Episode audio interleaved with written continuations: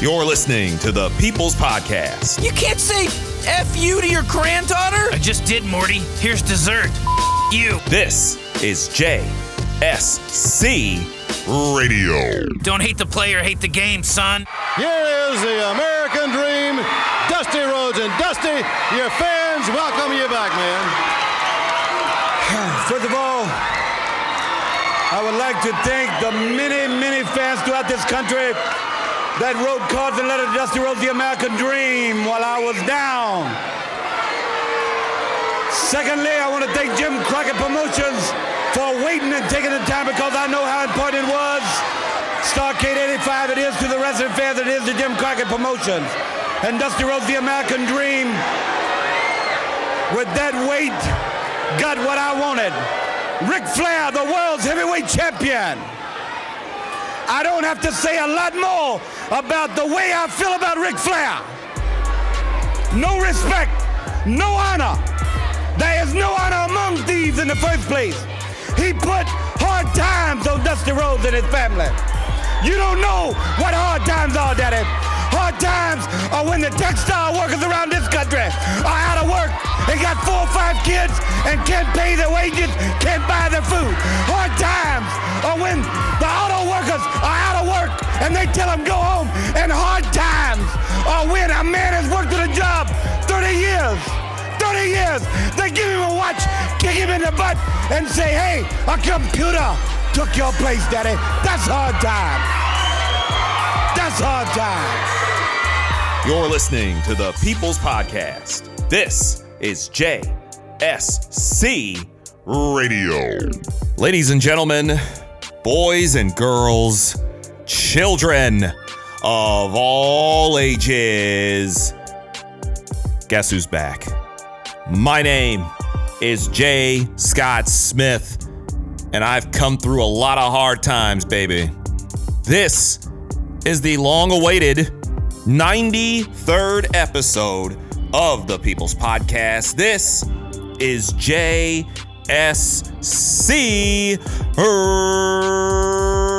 Radio. Hey now, Jay Scott Smith here. Back a lot later than I expected to be. But damn it, welcome back. Once again, my friends, to the podcast that never ends. This is JSC Radio. First one of the month of February. I didn't plan on this being the first one of the month of February. I planned on this being the second one of the month of January. But it turns out things happen, things change. Life has tended to happen a little bit to me. And I will get into that in the first part of this of this episode. First off, I want to thank everybody who has supported me. Really, that's what this first segment is. I want to thank you if you're checking this show out, whether it's on Apple Podcasts, iTunes, on SoundCloud or Stitcher, on the TuneIn app, on iHeartRadio, on Castbox, and of course, on the Spotify. Don't forget Audio Boom. Shout out to the people who support me on Patreon, patreon.com slash JSC Radio. To those of you who check me out all the time religiously on the social medias, you can follow me at J Scott Smith, J A Y S C O 2 T's, S M I T H. You can follow me, or should I say, you can follow the show on Twitter at JSC Radio. You can also get at me on Instagram at J Scott Smith. Not verified on there, and I'm going to keep battling Instagram to get me verified on the damn site. You're going to stop denying me one of these days, making up your little phony criteria for why you can't. You know you can. Stop BSing, man. I want to shout out my man Doc Illingsworth. Shout out Awesome Jones, whose track you heard underneath you as we came in here. I want to shout out to the late, great Dusty Rhodes because anybody who knows me and has been following this podcast and its intermittent delays and everything else, y'all know I was dealing with some hard times. And that's what this is going to be. This is this I mean, you see the title of the podcast, for example. This is uh is what this at least this this this whole thing is going to be about. Is uh it's going to be about talking about some hard times. I have alluded to it. And anybody who knows me knows that this last year, last calendar year, has been the stuff of nightmares for me. Starting with losing a job on February 12th of 2018. And it just started this kind of spiral. It's the best way I can describe it, kind of a downward spiral that I tried to fight and I tried to battle. And uh, it got it got pretty tough. It really did. I mean, you got to think about what happens when you lose a job. A job that's largely sustained you. A job that kind of became a bit of your identity over 3 years. But it was also a place you weren't happy and you weren't fulfilled and you were treated a certain type of way. And to have it done to you in a really disgraceful manner it's not the uh, not the ideal thing, and it sets off this chain of events that causes you to effectively lose damn near everything. It was bad around here. And those of you who follow me on social media and who know me know how bad it got. I basically was like knocking on the door of being out on the street as recently as two months ago people who I thought really cared about me, people who claimed they loved me, people who claimed they had my back, had my best interest, they bailed, gave up on me. I wasn't worth the effort. I wasn't worth the time. I wasn't worth the energy, and they just left. I had tough nights. I had a lot of those intermittent points where it took a while in between these episodes I wasn't as much trying to figure out whether or not I was going to be able to do another podcast. I was trying to figure out how I was going to get through another 24 hours. It's uh it was tough. There was a point in late November where and oddly I have this weird gallows humor where I can kind of laugh about this now, but there was a point in like early to mid November where I said to myself, if only this rack in my closet wasn't so low even though I don't think it would be able to hold me anyway. I fought like hell for a year to survive through freelance gigs and through fundraisers and through one off stuff that got me paid and unemployment that got sandbagged for a little while. This last year was the the epitome of hard times as Dusty was telling you. It's um it's a testament to my resilience. And yes, I'm going to take a second to put myself over here that I'm still sitting here right now. But it's also a testament to those of you who those of yous, it's not like I'm from New York, those of you who had my back. The ones who did stick around or the new ones who came in or the people who kind of came out of left field that I never expected to hear from. It's never about the people who smile on your face every day and claim they love you. It's the ones who pop up out of nowhere and show it. And I've I'm really grateful for that.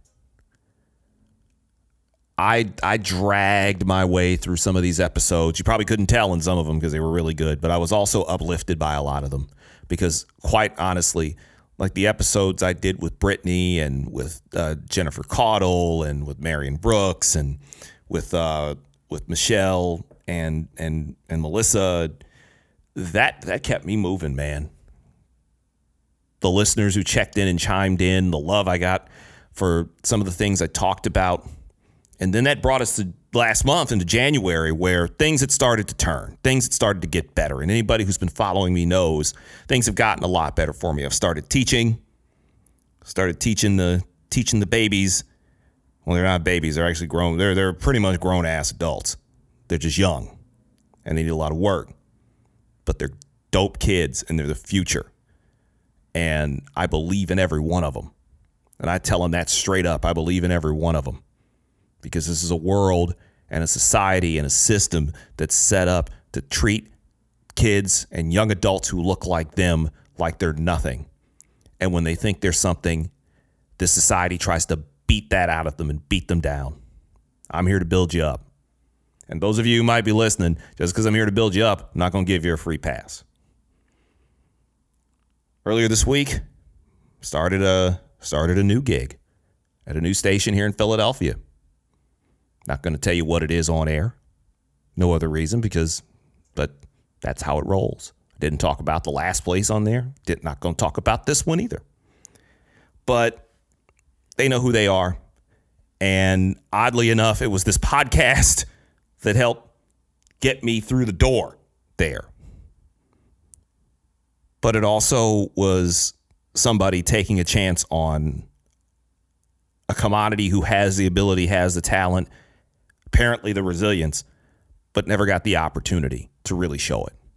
And he took a flyer on me when he could have just easily tossed my narrow ass onto the pile like everybody else basically did for the last year. You know how many times I applied for jobs and just got the stale standard while your I don't know what what's up with this line. While your experience is very interesting. The hell does that mean? Interesting. We've decided to go in another direction. And these aren't for like jobs that are all looking at someone of my experience, more 15 years.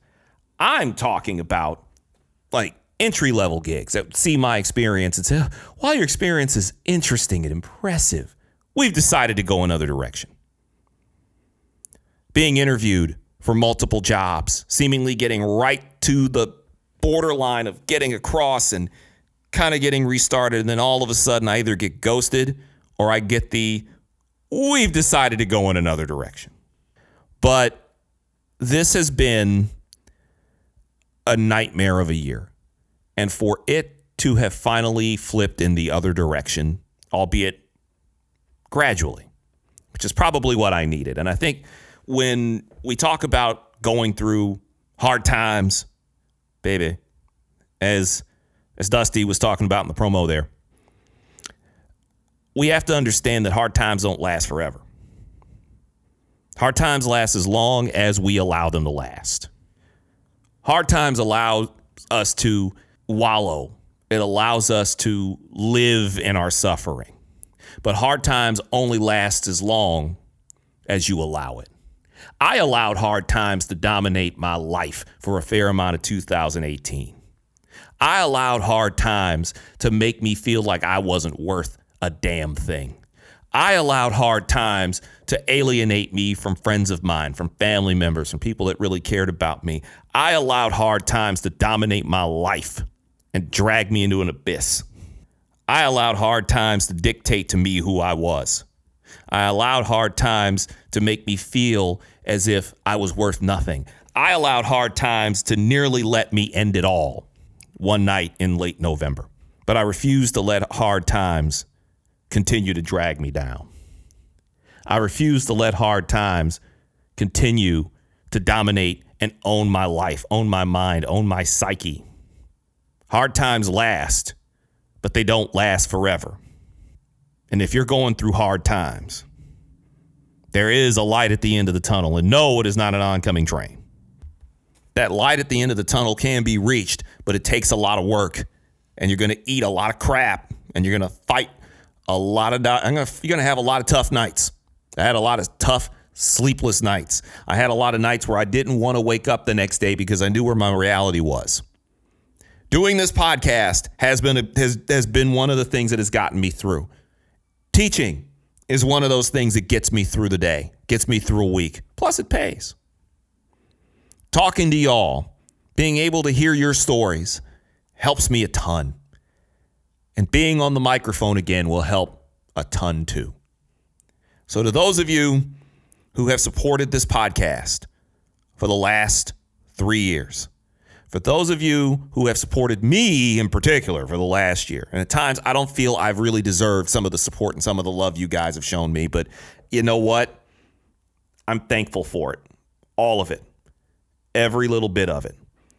And I don't know what I would do without so many of you who rallied for me, who have checked on me, who have hit me up, and who have shown all sorts of love and congratulations, especially over the last month where I've had a couple of really cool things come through.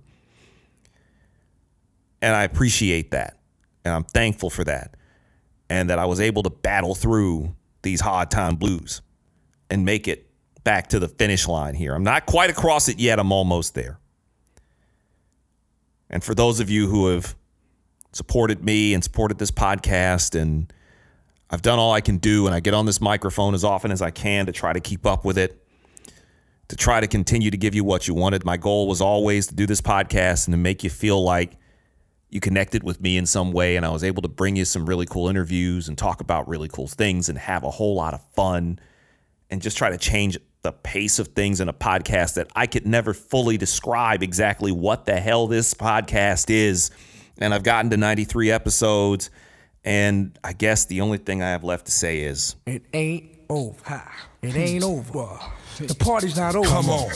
you knew damn well I wasn't going to end this podcast altogether like that. Come on now. Coming up in the second half of this show, coming up after this break. It's been a month and a lot of just weird has happened in the world of sports and in society. And we're going to do a lightning round to catch us up to speed because the road to 100 episodes starts again right now. My name is Jay Scott Smith, and this is the 93rd episode, Episodia 93 of the People's Podcast. This is JSC Radio. Thank y'all for helping me get through these hard times, man. I appreciate all of you. We'll be back with part two after this. I'm gonna reach out right now. I want you at home to know my hand is touching your hand for this gathering of the biggest body of people in this country, in this universe, all over the world now. Reaching out because the love that was given me, and this time I will repay you now because I will be the next world's heavyweight champion on this hard time blues. One way to hurt Ric Flair is to take what he cherishes more than anything in the world. That's the world heavyweight title. I'm gonna take it. I've been there twice. This time when I take it, Daddy, I'm gonna take it for you. Let's gather for it. Don't let me down now, cause I came back for you. And I'm proud of you. and Thank God I have you. And I love you. Love you! You're listening to the People's Podcast. Have you ever been unemployed? Were you nervous then? All right. This is JSC Radio. So, you know, I'm a dog and I'm kind of new to this family, but I've noticed a trend. My humans do this thing where they go around and get all my toys and hide them in this basket, but it's always the same basket and it's always the same place. And then they act so surprised when I find them. But I'm like, hello, that's where you put it last time. Humans are the worst at hide and go seek. A person is the best thing to happen to a shelter pet. Be that person. Adopt. Brought to you by the Ad Council and the ShelterPetProject.org. Hey now, it's Jay Scott Smith here, the host of JSC Radio, which you can now hear on Stitcher Radio. That's right, Stitcher is radio on demand. Now you can download the free app today and it's available on iOS, Android, as well as Nook and Kindle Fire. You can take JSC Radio anywhere. The app is free, you can listen anytime, anywhere. Now, if you're wondering what Stitcher is, Stitcher is an award winning free app that lets you listen to all of your favorite shows, plus discover 40,000 news, entertainment, and sports shows such as JSC Radio. You can create custom playlists. You can rate and review this show and others on Stitcher. Please drop a friendly review on the show. Not only is Stitcher available on all smartphones and tablets, it's also in over 4 million car dashboards. It's on demand and on the go. No downloading, no syncing, no wasted memory on any of your devices. You can stream your favorite podcasts, like JSC Radio, for free on Stitcher. If you don't have the Stitcher app, simple. Go to Stitcher.com today or check out the App Store on whichever device you use. Stitcher Radio. Be sure to check it out. You're listening to the People's Podcast. So put that in your pipe and smoke it. This is JSC Radio. Second and three. Down the field they go. Gronkowski has it. Goal. Running it for the touchdown. Sony Michel. Well, you know they're taking shots down the field now. Blitz to the end zone, and it's intercepted at the three-yard line. Gilmore jumps up and grabs it. We're used to seeing them close out with the first down or two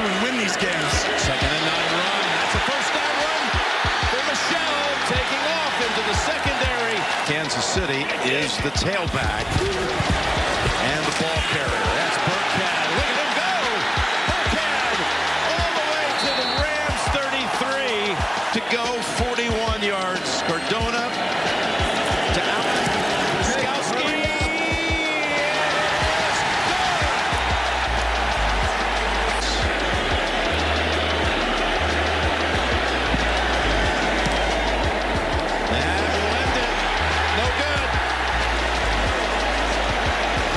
Belichick's going to become the oldest coach, supplanting Tom Coughlin, who was 65 when he beat the Patriots in Super Bowl 46.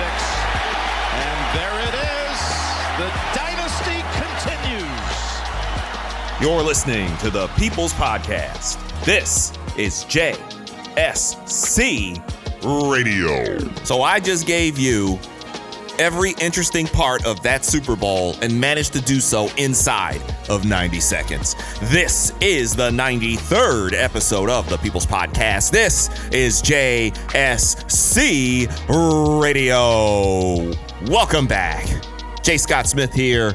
Want to thank each and every one of y'all for supporting this show across all the different podcast providers Apple Podcasts, iTunes, on SoundCloud and Stitcher, on Google Play and TuneIn, on Castbox and Audio Boom, and iHeartRadio, and of course, on the Spotify and everywhere else you get your damn podcast. Remember to follow the show on Twitter at JSC Radio. You can follow me on Twitter and Instagram at J Scott Smith. That's J A Y S C O, two T's S M I T H. I want to thank y'all again, as always, for all your support and all your love on the show. Be sure to hit up the Patreon page, patreon.com slash JSC Radio.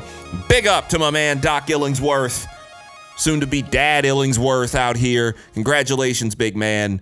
Of course, that music you heard underneath you, Mock Punch from You're No Fun. Be sure to hit him up on Twitch, by the way. Twitch TV. Look for Illingsworth on Twitch. This dude is usually playing Tekken. He's a, he's a big gamer, and I've still maintained whenever I can get back to Detroit, I'm jumping on the sticks with him. So he better leave at least a little room open for an old man who still got it.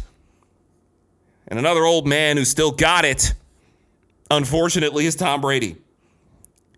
So it's been a month, and I've been trying to play catch up and figure out what sort of things you can talk about in this amount of time. And I can go on and on about the NBA.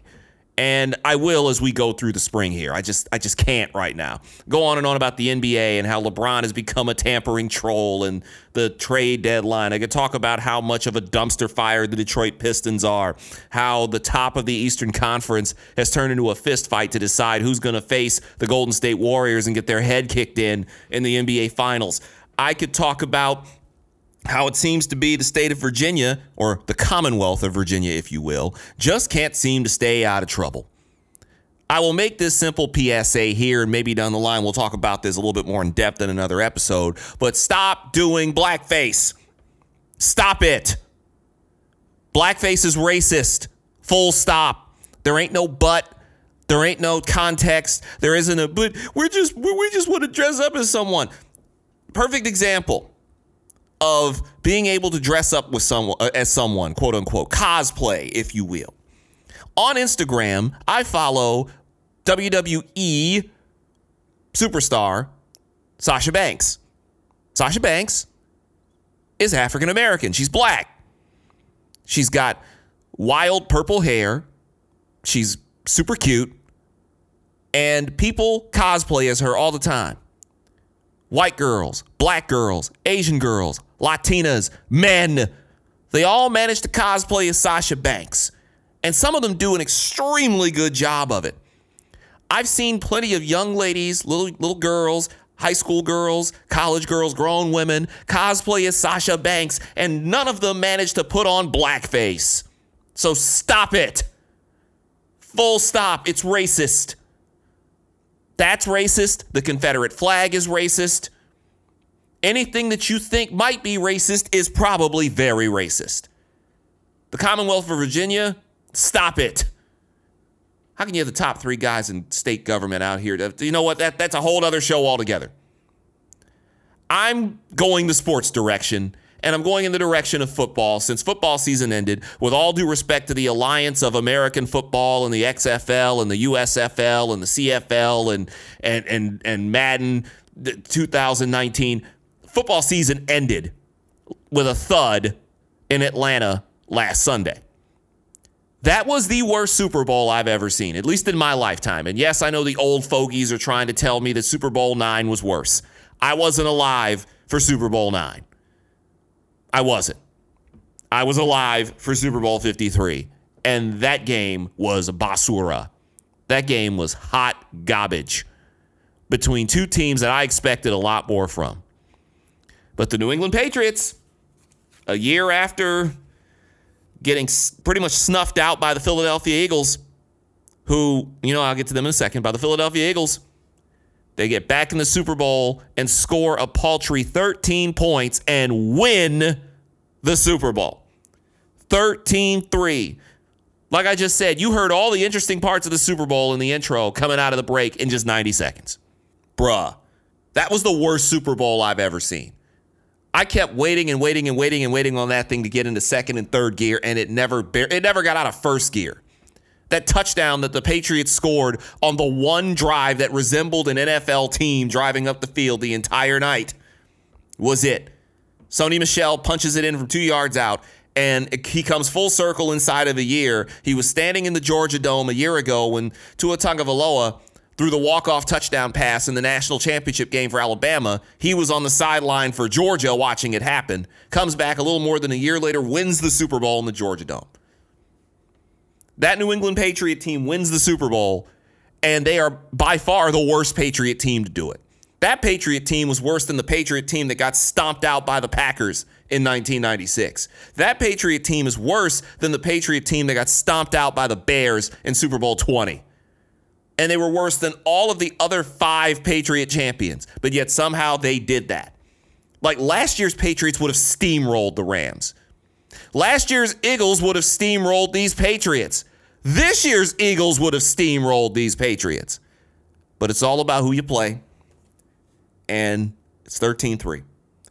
The New England Patriots are maybe the most disgusting yet awesome dynasty in the history of American professional sports. Can't stand them. Hate them. They're annoying. They're obnoxious. And they just played in a Super Bowl that wasn't even worth me putting the effort in to actually create a cool little Super Bowl montage like I've done the last two years. When Atlanta gagged the 28 3 lead two years ago and introduced us to this New England, New England, New England. And then last year, that amazing shootout between the Eagles and Pats that came down to a Hail Mary that fell short in the end zone, and the Eagles ended up winning the Super Bowl, and the city of Philadelphia lost its damn mind in the process, rightfully. So the Patriots win their sixth Super Bowl in franchise history. All six have come since 2001, the 2001 season. In 18 calendar years, They've won six championships. They have matched what the Pittsburgh Steelers have done in 40, 50 plus years. They did it in under 20. On average, once every three years, the Patriots win the Super Bowl. On average, once every two years, they're in the damn Super Bowl. Essentially, if you're not from the NFC East, if you are not if you are not either the New York Giants or the Philadelphia Eagles, you're not beating them in a Super Bowl. They've been to the Super Bowl nine times in 18 years. Nine times. There are franchises that have not won nine playoff games in their history. They've played in nine Super Bowls in 18 years, 11 total. It is insane what they're doing. It is gross. But at the same time, I slightly dig it this must be what it was like if you were if you were somebody who was dealing with the Boston Celtics in the 1960s. I can tell you this was what it was like in the 1980s when the Lakers joined the party until the Pistons came in and snuffed both of them out. That's right, I said it. Snuffed them both out. This is what it was like in the 90s when the Bulls went 6 for 6 and six and eight years with Jordan. It's mind blowing. And the Patriots, they are highly unlikable. They are gross. They do have that ridiculously spoiled, obnoxious Boston fan base all over them. They're disgusting. They're horrid. Tom Brady out here defying age and logic has gone from the golden boy babyface of the NFL to the old grizzled veteran heel and he's won on both sides of that ledger. Are you kidding me? Tom Brady, who it's interesting that Jim Harbaugh says that he wants the University of Michigan to build Tom Brady a statue, to which I quipped on Twitter at J. Scott Smith that maybe when they're building that statue, they need to also build a statue of Lloyd Carr sending Drew Henson into the game because he was platooning him. Michigan is really going to try to co opt and take credit for Brady's success, despite the fact that they didn't believe in him themselves when he was the quarterback there.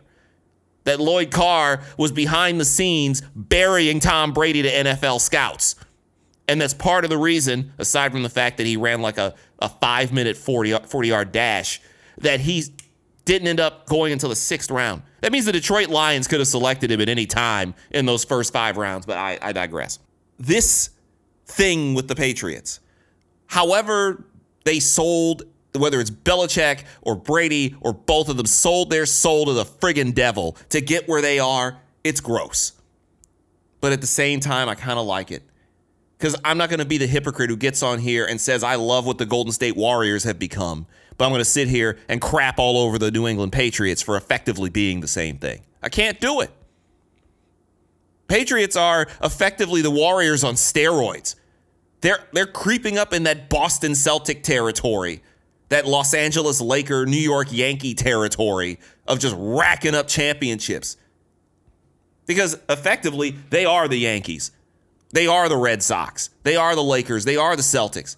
It's just that they don't really have, unless you want to count the Giants, but the Giants have won those two Super Bowls, and all the other times, they don't even make the playoffs.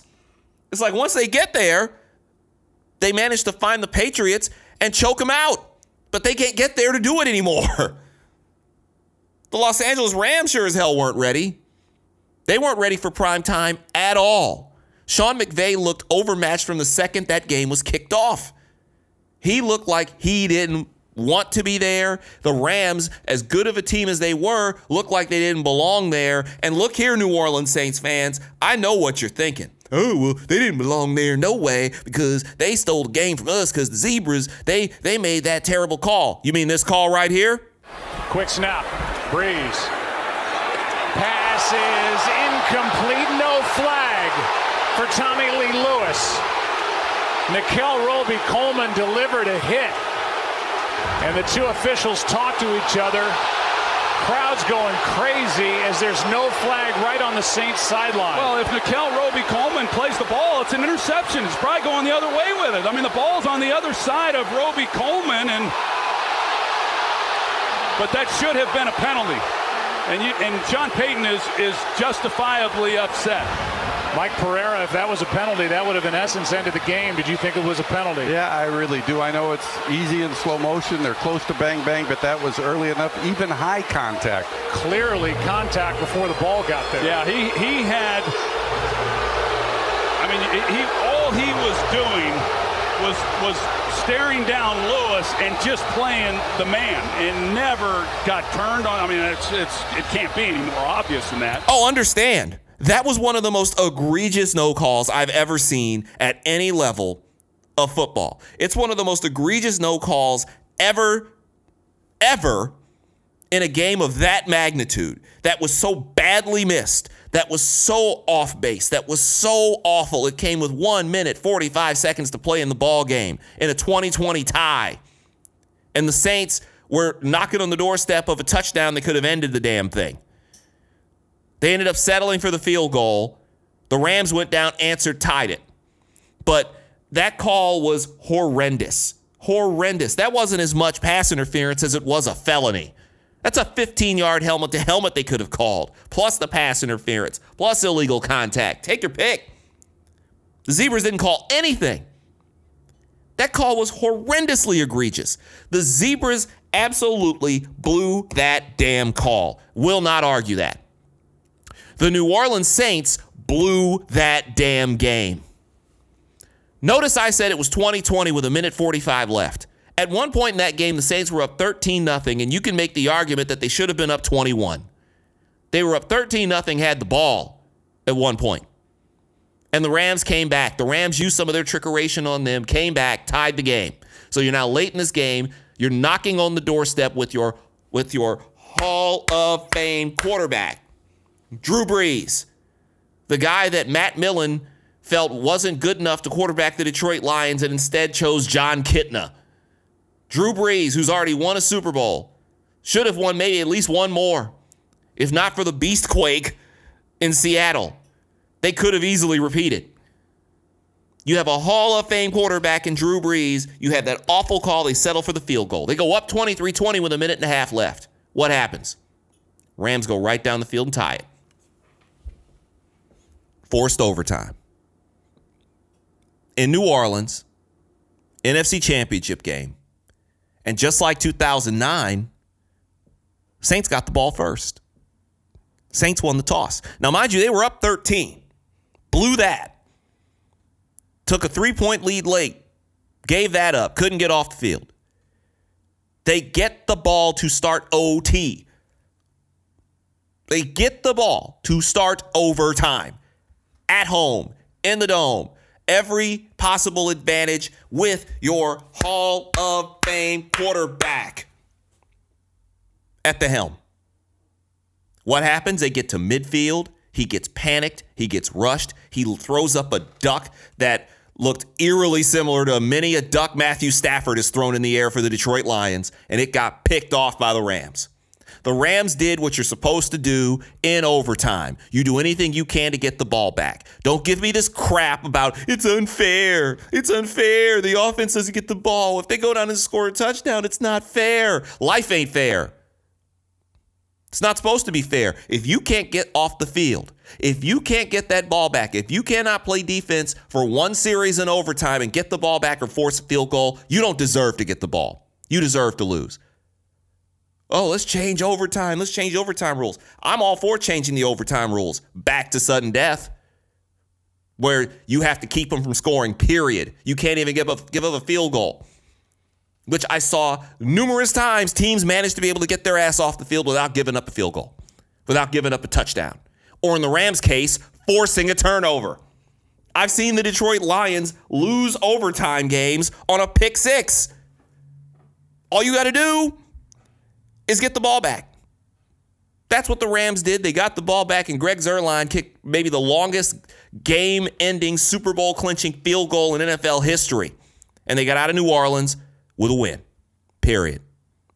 Period.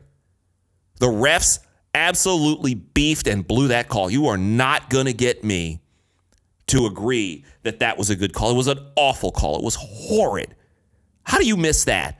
As, as a Detroit Lion fan who watched a pass interference flag that would have effectively put the Lions in the driver's seat to win their second playoff game in 60 years get magically picked up with no explanation five years ago in Dallas, I can feel for you on that aspect. The difference is the Lions didn't get a second chance in overtime to rectify the situation.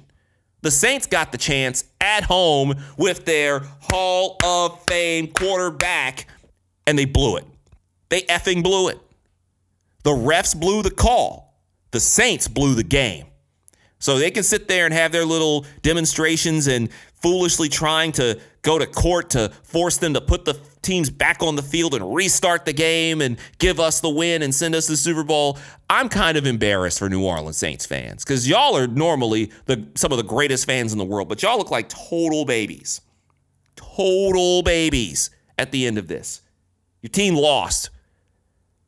Drew Brees is sitting back, kicked back in his home, chilling because he knows he has taken zero heat. No one has brought up that killer duck he tossed in the air in overtime. No one's brought it up.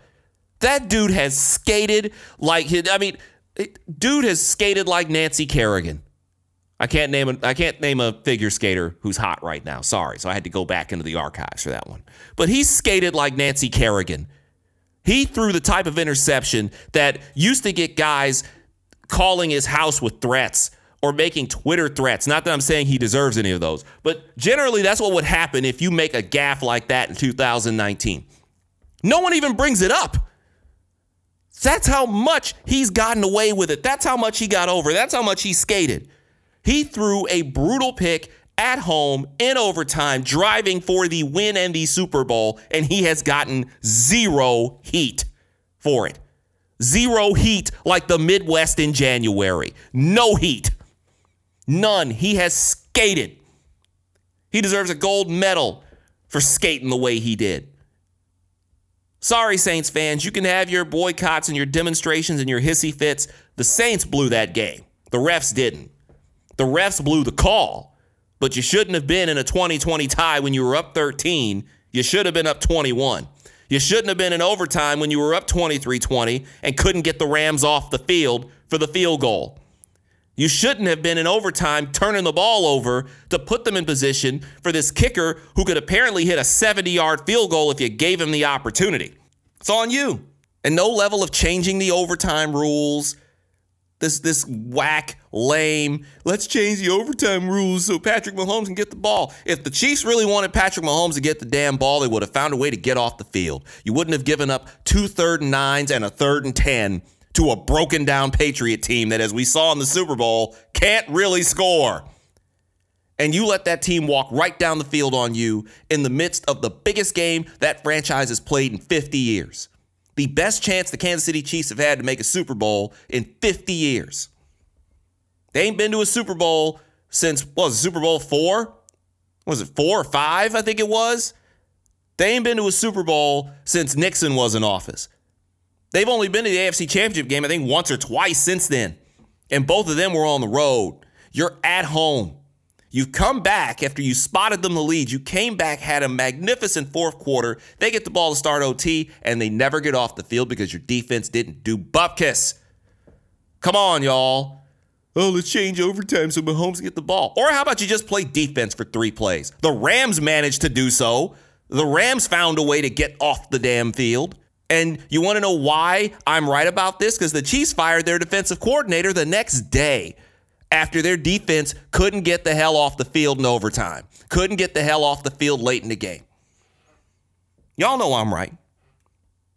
Y'all know I am. I mean, it's that lame, weak little logic that's about as lame and as weak as the Detroit Pistons thinking that making the playoffs is a good idea. It's like we were just going down this road a year ago with them. The Detroit Pistons, who are effectively and ostensibly the New York Knicks of the Midwest, they're this once proud franchise, albeit the Pistons have been far more successful as a franchise than the Knicks, and that's not even debatable. But they were this once proud franchise that has won championships. Again, have won championships in most of our lifetimes, as opposed to Knick fans who none of them were actually alive when Willis Reed came through that tunnel. The Pistons have been champions as recently as 15 years ago. Now they're nothing but this hollow mess of a team who has a hollow mess of an owner in Tom Gores, who seems for some bizarre reason to think that just making the playoffs is all everybody wants. That's that loser Detroit Lion logic. I half expect if the Pistons somehow backed into a playoff spot, which if they got in, they would likely be four or five games under 500. They would get in as an eighth seed, maybe if they're lucky, the seven, where you come in as an eighth seed, guess who's waiting on you? Giannis Antetokounmpo, and I have been practicing that name. Giannis Antetokounmpo and the suddenly frightening Milwaukee Bucks. Really. So you want to go through this whole season and what? Win 38 games, 39 games, 37 games, maybe 36. The way the East is at the bottom, you could be damn near 10 under 500 and still get in. Congratulations. Here's four games with the Bucks. You get two at home. I guarantee neither will sell out. And then what? You, quote, made the playoffs. Well, what about playoff experience? They got there in 2016. They got swept. They ain't been back since. So much for playoff experience, dog. I, I kind of wonder if Tom Gores thinks that the NBA playoffs are like the NCAA tournament, where they think all you got to do is just get in and you can get hot and go on a run. He does know that these games that the NBA playoffs are not single elimination, right? That you got to you got to win four out of seven, and there's not a team in the Eastern Conference, especially in the top half. And I'm going to count whoever number five turns out to be, whether it's the, the, Pacers or whoever. There's not a team in the top half of the Eastern Conference that the Pistons can beat four times in a seven game series. Arguably, there's not a team in the top half of the Eastern Conference that they can beat twice in a seven game series. You think they're beating Milwaukee more than once? They haven't beaten them yet this year. Milwaukee's waxed them four straight times. You think Toronto is going to drop four games to the Pistons? No. You think they're dropping two? No. Think Boston is going to drop four games to the Pistons? No. Boston damn near got to the finals last year without their two best players. They didn't have Kyrie Irving and they didn't have Gordon, Hayward. And they still should have made it to the NBA Finals. You think the Pistons are going to beat the Sixers four times in a seven game series? No. Just getting to the playoffs. What kind of loser mentality is that? That's the type of thing where I can imagine Gores taking a page out of the Lions book and raising a playoff banner if they somehow got in at 36 wins and got smashed in the playoffs. They are the Midwest Knicks. And one, and one other thing, since I'm on the subject of the Knicks very briefly before I before I shut this puppy down.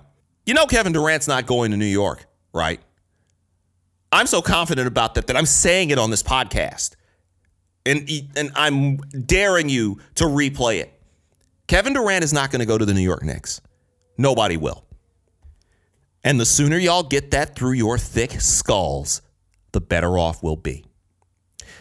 I've never seen a professional sports franchise that has done less and gets spoken of in such glowing elite terms as the New York Knicks do. This Knick franchise, which has not won an NBA title in almost 50 years, which has not been functionally relevant in nearly 20 years, is always brought up as a major free agent destination. They're always brought up as one of the blue blood teams in the NBA before people mention the Pistons or the Bulls or the Spurs. They're always bringing up the damn Knicks. And I'm tired of it. Oh, the Knicks are setting themselves up to get Kevin Durant and Kyrie Irving and, and Kemba Walker. None of them are going to go there. Name the last major in his prime free agent to go to the New York Knicks. You probably have to go back to the 1980s. It's been a while. Ain't nobody going to play for the Knicks in the 21st century, B. It ain't happening. Not when you have a better opportunity in Philadelphia. Not when you have better options in Boston. Yes, even Boston, which used to never get free agents, and we all know why. Hell, I'd be, if a team in New York was going to get some sort of premier free agent, it would be the Brooklyn Nets. Charmaine Nero will surely appreciate me saying that. It would be the Brooklyn Nets before the New York Knicks. The Knicks have been hot dog water for 20 years. And yet every single year I have to hear about, oh, the Knicks are they're in the hunt for this for Anthony Davis. They're in the hunt for this big name free agent. And that free agent never goes there. They weren't going to get LeBron. They were never going to get Jordan. They're not getting Durant. They're not getting Anthony Davis. They're not getting Kyrie Irving. They're going to be the same old sorry ass Knicks. They need to build that team through the draft. They need to do what the Pistons have been refusing to do and build that team through the draft. For for F's sake, stop talking to me about the damn New York Knicks. One thing I want to talk to y'all about as we start to head out of here though is JSC Radio is back. If you didn't guess, like I said, party's not over. It ain't over. In fact, we're taking this show on the road again. Last time we were on the road, it was to New York City. New York City! But now we're heading down south to the deep south. We're heading down to the Daytona 500. That's right. JSC Radio is heading to the Daytona 500. And I'm going to be talking to last year's runner up of the Daytona 500, one Mr. Bubba Wallace. Oh, I got a big namer coming on this show. I'll be talking to Bubba Wallace. I'll be getting some sights and sounds from down there. I'm going to give you at least one episode from Florida. Next week, I head down. This is a major opportunity. I want to thank the people at NASCAR for helping set this up. There's going to be something from me and Vibe Magazine about this as well. So I want to big up everyone over there at NASCAR who's made this possible. The Daytona 500 is going to be next Sunday, the 17th of February on Fox. It's the biggest NASCAR event of the year. It's their Super Bowl. The Daytona 500 from the Daytona International Speedway down in Florida, and your boy will be there bringing you JSC Radio. My name is Jay Scott Smith, telling you to take care of yourself. God bless. Always dare to be different. Always have your pets spayed or neutered. Remember, adopt, but don't shop. And we are out of here. It's good to be back. I thank you for your support. And we're getting ready to take this thing to new heights in 2019. So until next time from Florida, goodbye, everybody. There it is. The dynasty continues. New England, New England, New England. It ain't over. You're listening to the People's Podcast. I was honest. Was I brutally honest? Yes. But I I think that that's the problem. Everybody's so scared to be honest with one another. This is JSC Radio.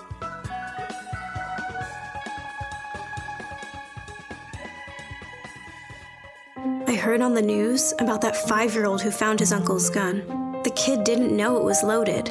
I heard on the news about that 14 year old girl who was bullied online for like a year. She couldn't take it anymore, so she got her dad's gun from his nightstand. I heard on the news about that guy who broke into someone's house, stole a gun from the hall closet. He accidentally shot his cousin in the head. She killed herself. And later, killed the owner of the store he was trying to rob. If you own a gun, you have a full time responsibility. When you aren't using it, be sure it can't get into the hands of curious children, troubled teenagers, a thief, or anyone else who might misuse it. Your family, friends, and neighbors are all counting on you. Remember, always lock it up. For more information on firearm storage safety, visit ncpc.org. This message brought to you by the National Crime Prevention Council, the Bureau of Justice Assistance, and the Ad Council.